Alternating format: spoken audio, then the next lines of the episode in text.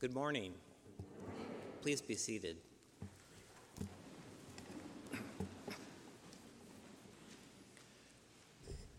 Grace and peace to you in the name of our Lord Jesus Christ. Two great theologians have commented on the subject of temptation as found in our gospel reading today. You cannot keep birds from flying over your head, but you can keep them from building a nest in your hair. 16th century Martin Luther. And I generally avoid temptation unless I just can't resist it. 20th century Mae West. With that, welcome to the first Sunday in Lent. Jesus has just been baptized and he is full of the Holy Spirit. He has even been physically touched by the Spirit. I don't know how you get any churchier than that. And then that same Spirit leads him into the wilderness for 40 days. A number in biblical numerology which represents transformation. Noah and 40 days of rain. Moses and waiting. Israel and wandering. Elijah and listening. Jesus and testing. 40 days or 40 years doesn't necessarily bring a rainbow.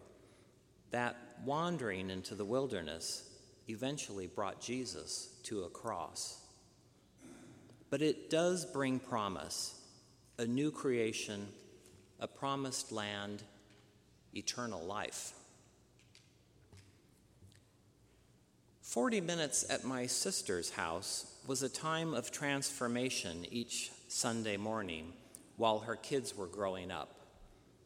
The battles and bribes to get kids out of bed, the nicely prepared breakfast, which turned cold and then was eaten in 60 seconds out of panic to get to the car, and of course, the classic argument over which outfit is barely acceptable for church.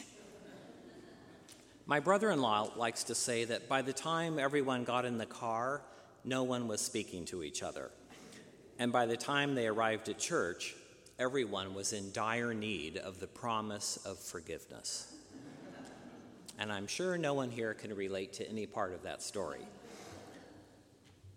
I can't quite get over the statement that the Spirit led Jesus into the wilderness.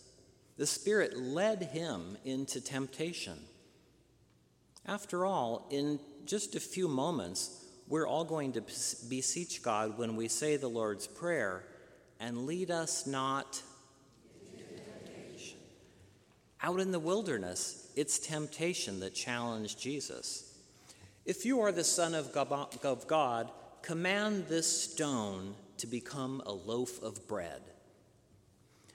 Now, today in Huntington Beach, we'd probably say, command this water to become a tall half caf caramel macchiato.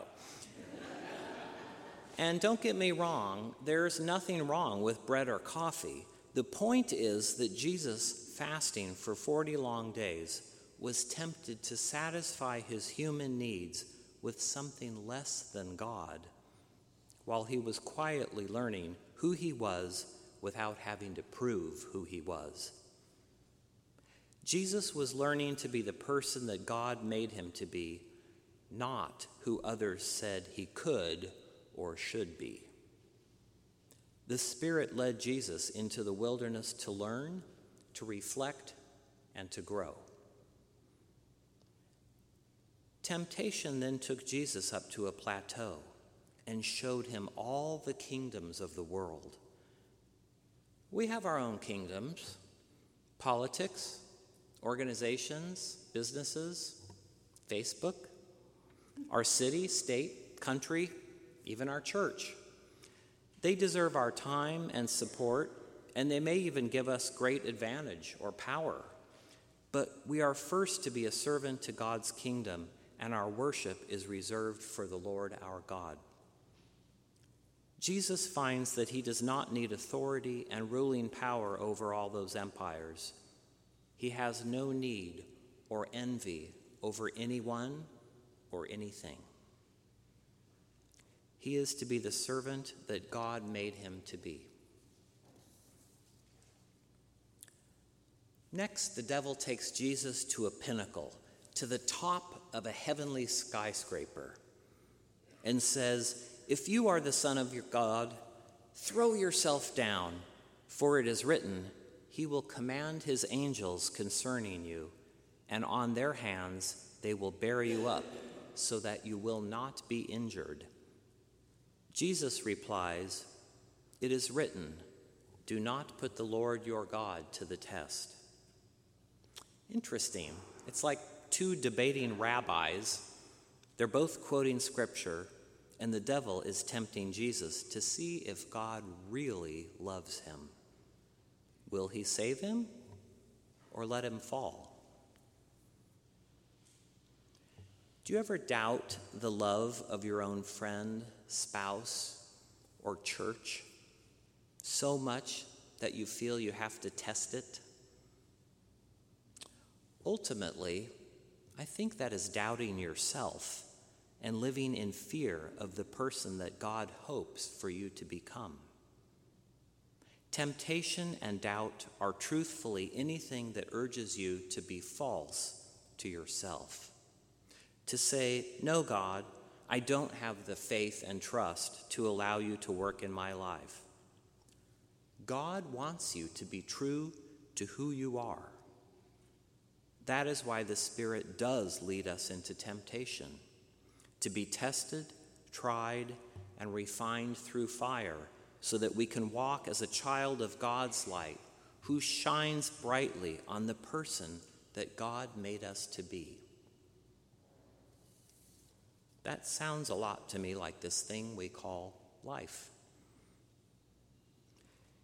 St. Paul said, Do not be conformed to this world.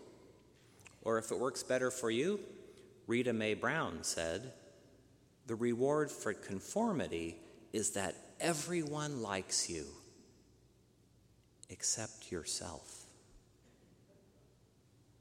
It will take prayer, faith, reflection, and refinement in the fire during these days of wilderness at St. Wilfrid's Church to learn who we are and in the process learn more about our God of grace, mercy, and truth.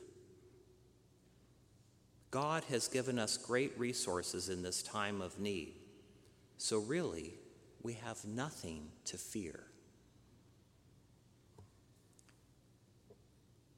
What will you do during your 40 days of Lent? You may decide to give something up self doubt, a bad habit, a grudge, impatience with stupid drivers. Don't mind me, I'm just preaching to myself. or try this take something on during Lent, do something kind for another person, forgive someone who doesn't deserve it. Or come to the Lenten Thursday night book study and learn a lot about the incredible act of forgiveness. It could change your life and help you to grow into the person that God actually made you to be. And that book study is where you'll find me before Thursday night choir rehearsal. I invite you to come. Amen.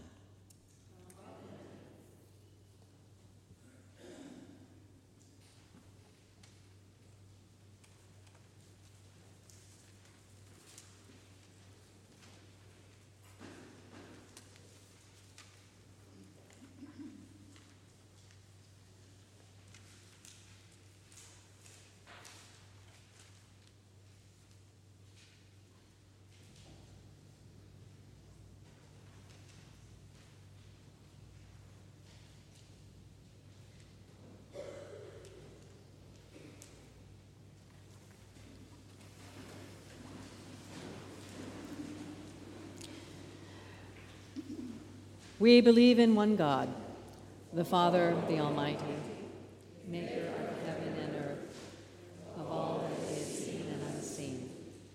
We believe in one Lord Jesus Christ, the only Son of God, eternally begotten of the Father, God from God, light from light, true God from true God, begotten, not made, of one being with the Father. Through him were made. For us and for our salvation, he came down from heaven. By the power of the Holy Spirit, he became incarnate from the Virgin Mary and was made man. For our sake, he was crucified under Pontius Pilate. He suffered death and was buried. On the third day, he rose again in accordance with the Scriptures. He ascended into heaven and is seated at the right hand of the Father. He will come again in glory to judge the living and the dead, and his kingdom will have no end. We believe in the Holy Spirit, the Lord, the giver of life, who proceeds from the Father and the Son. With the Father and the Son, he is worshiped and glorified. He has spoken through the prophets. We believe in one holy Catholic and Apostolic Church. We acknowledge one baptism for the forgiveness of sins. We look for the resurrection of the dead and the life of the world to come. Amen.